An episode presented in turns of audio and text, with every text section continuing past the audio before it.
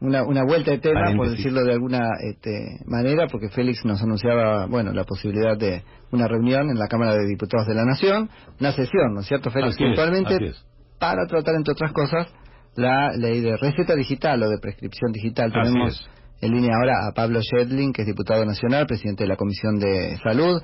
Hola, diputado Nico Yacoy, equipo acá en la mañana de FM Concepto. Gracias por atendernos. Hola Nico, ¿cómo están ustedes? El gusto de escucharlos. Bien, bien, muy bien. Bueno, se reunirían entonces con un temario que incluye la sanción de la ley que conocemos como de recetas digitales. Este, ¿Nos puede contar un poco en qué consiste propiamente? Sí, cómo no, esto es un proyecto que, que nosotros presentamos a principios del 2019 eh, y que hoy con el tema de, de la pandemia ha cobrado una importancia eh, superlativa y que tiene que ver con la posibilidad de que la prescripción tanto de remedios como de estudios como de laboratorios pueda ser hecha en forma eh, digital. Ustedes saben que la ley de ejercicio de la profesión médica y, de las ciencias afines a la medicina, la odontología, todas las, las ramas de la medicina, data del año 1967.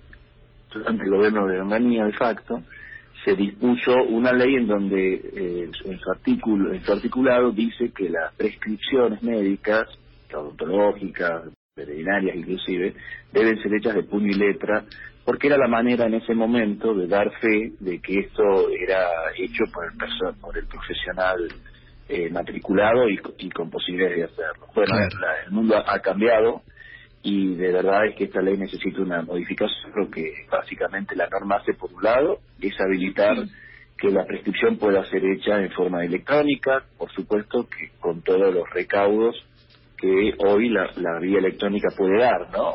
Eh, o sea, la firma digital, la, certificación del profesional, protocolos específicos para que esto pueda ser. Pero el primer tema que hace la ley es básicamente habilitarla, que está está vivida. Te soluciona el tema de la letra del médico, esto diputado también de paso.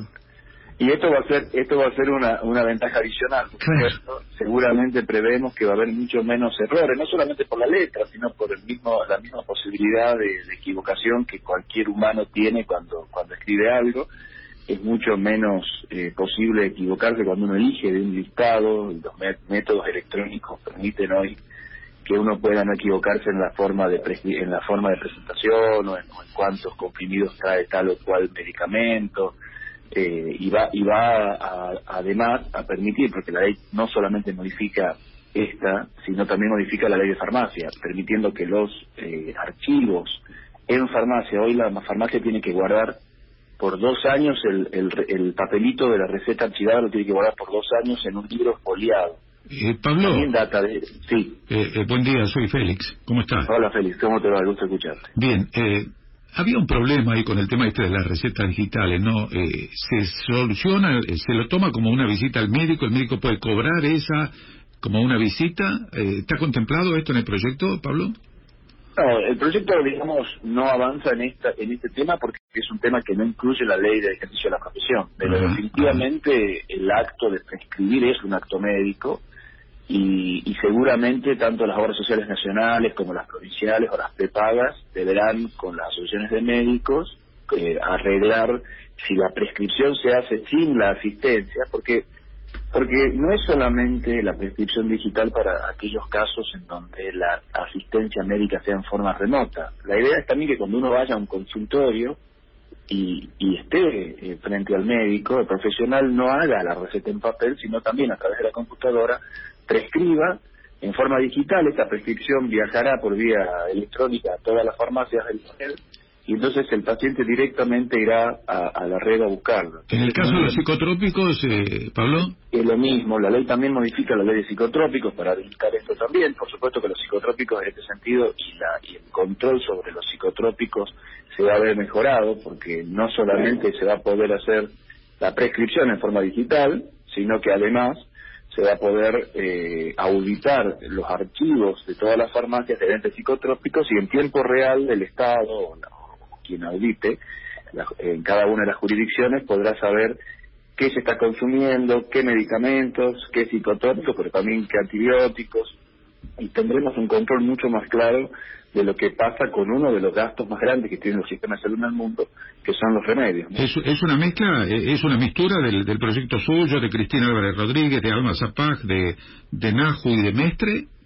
Hemos, hemos eh, porque además del el proyecto, además de avanzar en el tema de la prescripción digital, tiene otro aspecto que es que habilita la teleasistencia, o sea, la asistencia remota del médico, que eso tampoco estaba previsto en la ley de ejercicio de la medicina, porque obviamente no existía, y que, eh, pero más, más allá de habilitarla, porque en realidad no estaba prohibida por ninguna ley la teleasistencia, lo que hace es obliga a las autoridades de aplicación, o sea, al Ministerio de Salud, a regular la teleasistencia. Hoy hay un descontrol en el tema de, de la asistencia remota, cada médico o cada asociación de médicos o cada obra social ha dispuesto distintos tipos de plataformas para atender y lo que queremos es que el Estado regule esto para darle garantía a los pacientes de que sus datos son preservados, de que su confidencialidad está preservada, de que la posibilidad de que sus datos queden guardados correctamente en una historia clínica que esté encriptada y, que pueda ser de alguna manera solicitada por el paciente. Recuerden que la,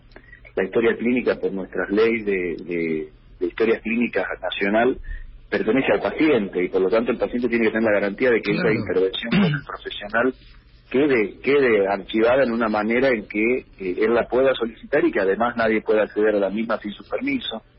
Así que, eh, pero desde ya, Félix, que sí, eh, la, la, es una ley que ha tomado las, las iniciativas de todo lo que había previsto en, el, en la Cámara de Diputados en este tema y que ha trabajado también con organismos como el MAT, como el Ministerio de Salud de la Nación, como la Confederación. ¿Habrán sesión hoy, Pablo? Y eso no sé, Félix, por ahí ustedes saben más que yo. Nosotros acá estamos en Tucumán dispuestos, pero el, eh, no sabemos si será hoy, mañana. Nosotros tenemos la visita del presidente mañana en Tucumán. Mañana, ¿no? Así que sí, estamos organizando también esa, esa, ese recorrido que va a ser por la provincia. Y bueno, a la espera de que, de que se definan de los bloques eh, si hay o no sesión.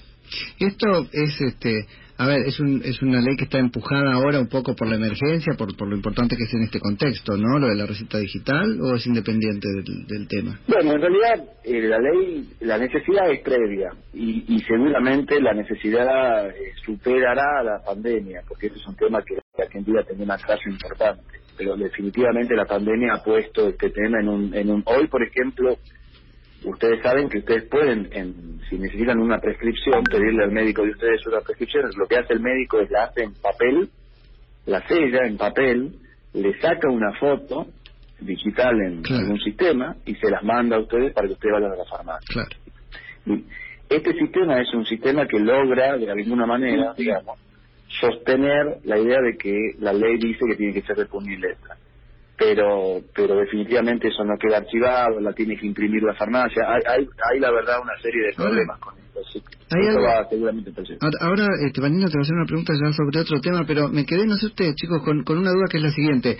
La eh, receta o la prescripción, por lo tanto, se dispara a todas las farmacias del país y yo como cliente la voy a buscar a la que quiero y a todas las farmacias en donde tu matrícula como médico esté habilitada, porque en realidad... No, es que la tengo que llevar yo por mail o llevar yo con una copia en el celular, esa es la pregunta. No, no, claro. En realidad el protocolo y la plataforma lo va a definir el Ministerio de Salud, pero el objetivo ah. y como se hace en todos los países del mundo es que vos no tenés que llevar nada más que tu documento. O sea, vos certificás tu identidad y vos podés tener, un, por ejemplo, ir a la farmacia número uno y comprar el primero de los remedios prescritos.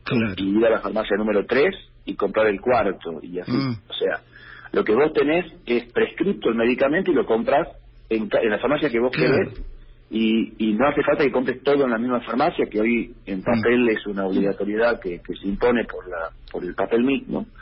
Así que me parece que va a generar una... Todas Tus, prescripciones vigentes en todas las farmacias. Este, Exactamente. Una cosa así. así es, así es. Y vas y, bueno, y, y esa transacción y la dispensa queda de alguna manera archivada eh, los dos años que, que, exige la ley, pero en un sistema digital que es fácilmente auditado. Claro, mil preguntas surgen cuando uno se empieza a, este, a figurar cómo va a ser el camino de eso. Pues usted decía, por ejemplo, también sobre, bueno, eh, algo así como autocompletar, me imaginé, cuando decía, bueno, la, la posibilidad de, de, equivocarse menos. Bueno, ahí también tiene que estar auditado, porque tienen que estar todas las posibilidades, no las de un determinado laboratorio, la de genérico nada más.